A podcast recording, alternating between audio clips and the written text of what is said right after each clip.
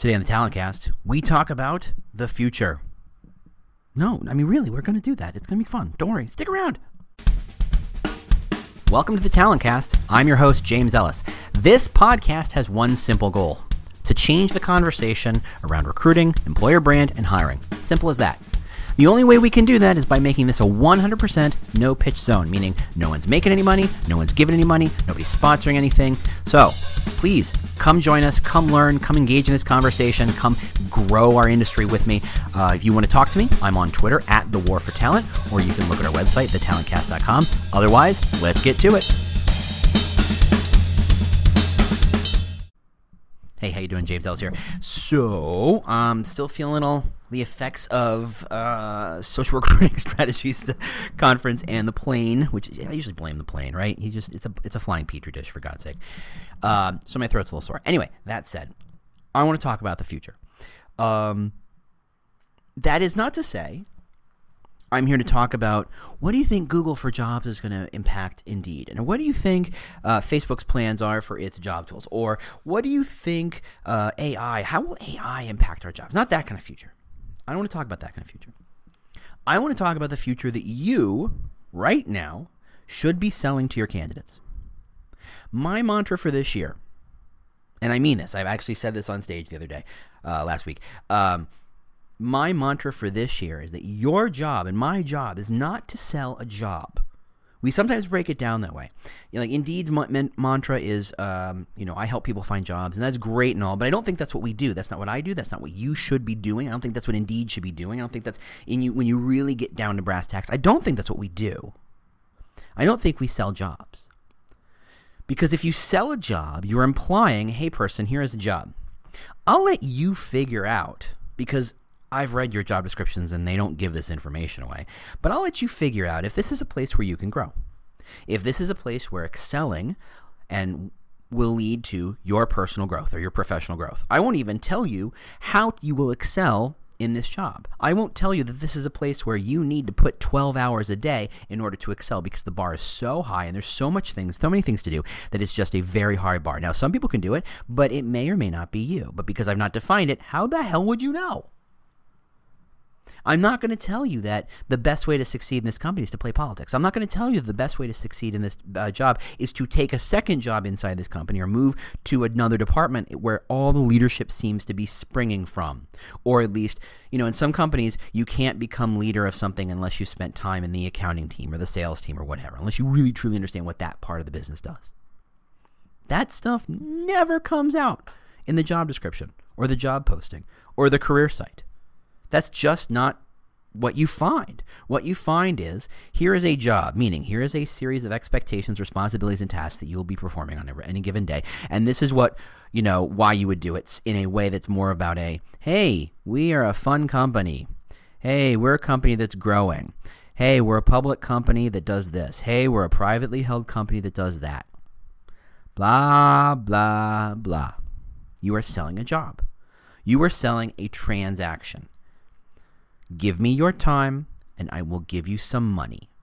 And we will negotiate about how much money I will give you. And then once you get here, you'll get a sense of how much time it takes to get that money and keep that money coming, which is deeply unfair on every level for everybody involved right? If you don't say, if you if if if, if a if a great candidate walks in and assumes they can spend nine to ten hours a day doing amazing work, and that's what's going to cause them to grow within the company professionally, get raises, get promotions, get the bonuses they're looking for, get other opportunities they're looking for, but it turns out they need to spend twelve to fourteen hours, that person's going to leave right after you finish training them, and they didn't just lose, you lost.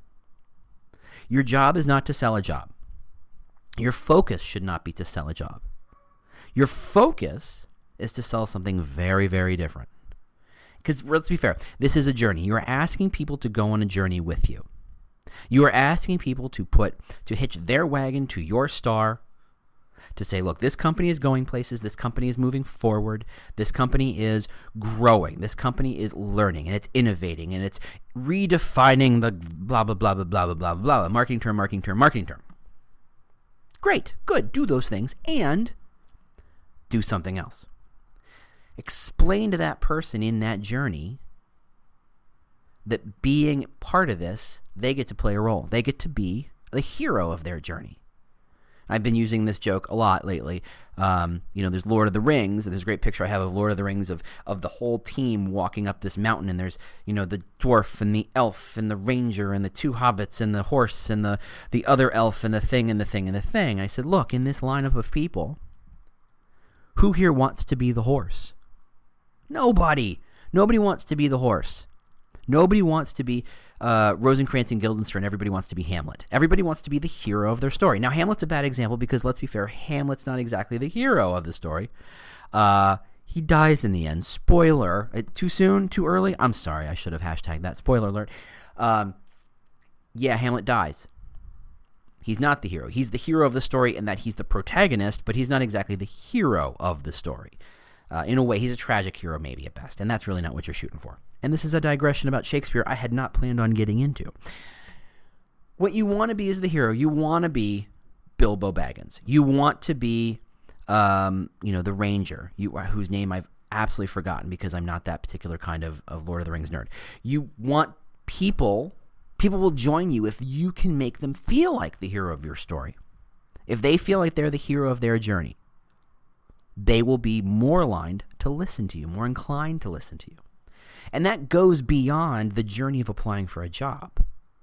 That goes into the journey, their personal journey of growth, learning, succeeding or failing. And if you say, if you join our company, you get to be a cog and do what other people tell you to do, and in so doing, we get to pay you, do they feel like the hero of the journey? No. And unfortunately, most job descriptions are written like that. You will do this, you will do that, you will do this, and for this, you will join a company that is growing. It is rare, and I do see it. That's nice to see it, and I think we can do more of it. Like, you will make an impact on our bottom line. You will impact how we do things. You will have a chance to forge a path. You will be teaching us how to learn these things. That is a that is a clear, clearly stated way in which that candidate could be the hero of that story. We need to be doing more of that. That is what you're selling is a future. Meaning, for people who care about impact, they want to know that if they join your company, they will get a chance to make a clear impact. For people who care about money, they will know that joining that company, they will make the money so that they can go buy the sports car, or car, or house, or boat, or whatever they want to buy if they are caring about support and personal growth, they need to know that joining this company, their future will consist of people who will care about them and support them and help them grow and help them manage their life and help them manage the job as much as they will get to help other people grow. What is that candidate's motivation? Make them understand how that motivation helps them succeed in the future. You don't sell jobs, you sell their future. Quick interruption. The goal here is to change the conversation around recruiting, hiring, and employer brand. The only way we can achieve that goal is with your help, and that is not with money, not with sponsorship. No, no, no, no. It's to just simply share us and review us. Simple as that. Just review us wherever you get podcasts, share us on social media, say nice things about us, or complain about us. I, that really is completely fair. Uh, that's all we really ask. That's all. Thanks so much for joining us, and uh, let's get back to the show. Right? Now, unfortunately, so much of what we do as recruiting and, and, and uh, you know, recruiting and talent professionals is inherited from a time in which none of this would make sense, right? Way back when, and I don't mean all that far back, I mean when my dad looked for a first job, your job was to pick a company, hitch your wagon to that star, and live there forever, right? We're talking in the 60s and 70s. This is not way back in the Industrial Revolution. This is not long ago. The goal was to get someone to say, I will join that company. In my father's case, it was Merrill Lynch. And by the way, I don't even think Merrill Lynch exists anymore. Um, say, look, you will join us, and over time, we will teach you, we will give you chances to grow, and your future will be wide. You will have a chance to, to become a leader, to become an individual contributor, to make money for yourself, to grow. We will give you a chance to speak in front of people, to become a thought leader, though that term certainly didn't exist at the time. We will give you these chances. Apply for this entry level job. Now, unfortunately, that information didn't happen in the job description. That happened around the job description. The recruiter would say that, or you know, the university recruiter would say that, or some of the marketing materials might have said that. But really, it was about everyone knew if you joined Company X, you would likely be there for a very, very, very, very, very, very long time. They wanted you there for your life. My dad, hey dad, he doesn't listen to this podcast, but hey dad, he was at Merrill Lynch for I want to say 17 years. 17 years. I cannot conceive of being in a company for 17 years. I literally, I'm thinking about cold fusion. It makes more sense. It, I cannot conceive of a world in which I would be, or anybody I know would be at a company for 17 years. Even people I know who have dedicated themselves to the university, they still move departments and change and, and change not just jobs, but they change um, teams and they change spaces and they maybe work in this library, maybe they go in that team or whatever. They still move around. I, I can't conceive of sticking around that long, and I think I'm in the minority or my majority now. That it's so crazy to think of being in a company for 17 years. And if you're not going to be at a company for 17 years or 25 years of life, what the hell future are we talking about? And I bring that up because my friend Shrew Malhotra, out of well, I'm not going to say she. I don't know where she is right now. She's she she just left a job, uh, and I'm trying to. Th- I don't know where she is at the top minute. But anyway, hey Shrew, how you doing? Um, thank you so much for arguing with me on Twitter. I love it when you do that. I really do. I was I posted something on Twitter that says your job is to sell a future. That's my mantra. And she says I'm going to disagree with you. And I went ah, excellent. I love it. You, you don't know. I love it when we fight. I love it when we disagree. That's how I learn. Legitimately. For whatever reason, I have that kind of mentality. I'm not here to argue to prove I'm right. I'm here to argue to find a truth. Anyway, that said, she said, I disagree because so much of the economy is moving towards a gig based economy where you don't have time to offer a future. Everything is so transactional and short term, you can't offer a future. And I agree with the underlying premise there that because in a gig economy, there's not a lot of time to build a future, what you're saying is that, hey, candidate, if that can be called the right word in a gig economy, freelancer maybe, um, I'm going to give you a clear transaction, X amount of hours for Y, num- y number of dollars or pounds or euros or whatever. Um, that is a transactional model. And I assume that by you entering into this gig economy, you are doing it with a clear understanding of why you're doing it and the future you're trying to achieve. So, for example, if we use, you know, the commercials that your standard gig economy uh, uh, uh monsters would say, like an Uber or a Lyft or whatever, you do this job in your part time, meaning you either have a day job or you don't have a day job, or your day job isn't one that has a regular income. Let's pretend you're an artiste or an artist, depending on where you're from.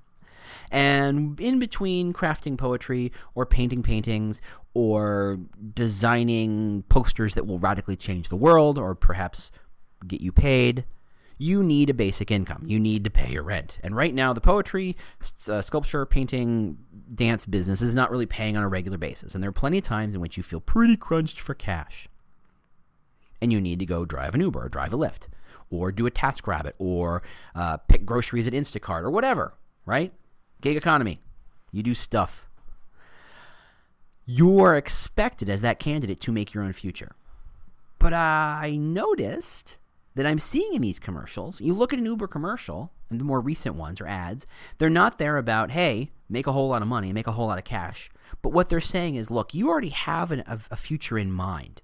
You want to be a sculptor, poet, painter, artiste, dancer, what have you. You want to write a play or a song. You want to do this thing um, on and, and, and, that is the thing you want your life to be about. You want to save the world. You want to save the puppies, you want to whatever. You want to volunteer for a living. Obviously that doesn't make a lot of money, so you need to make enough money to feed and clothe and house yourself and we're going to help you do that because we're so flexible and we're very clear about the transaction between your time and cash. The assumption there is that the future exists and we're simply enabling it. I don't think that's all that different from what we're doing. I think people want a future. They want a future in which they're the CEO. They want a future in which they can raise a family. They want a future in which they invent and patent something. They want a future in which they get to become famous. They want a future in which they become, uh, they build stability and a, a long term stability so they can retire at the age of whatever. That is the future they're looking for.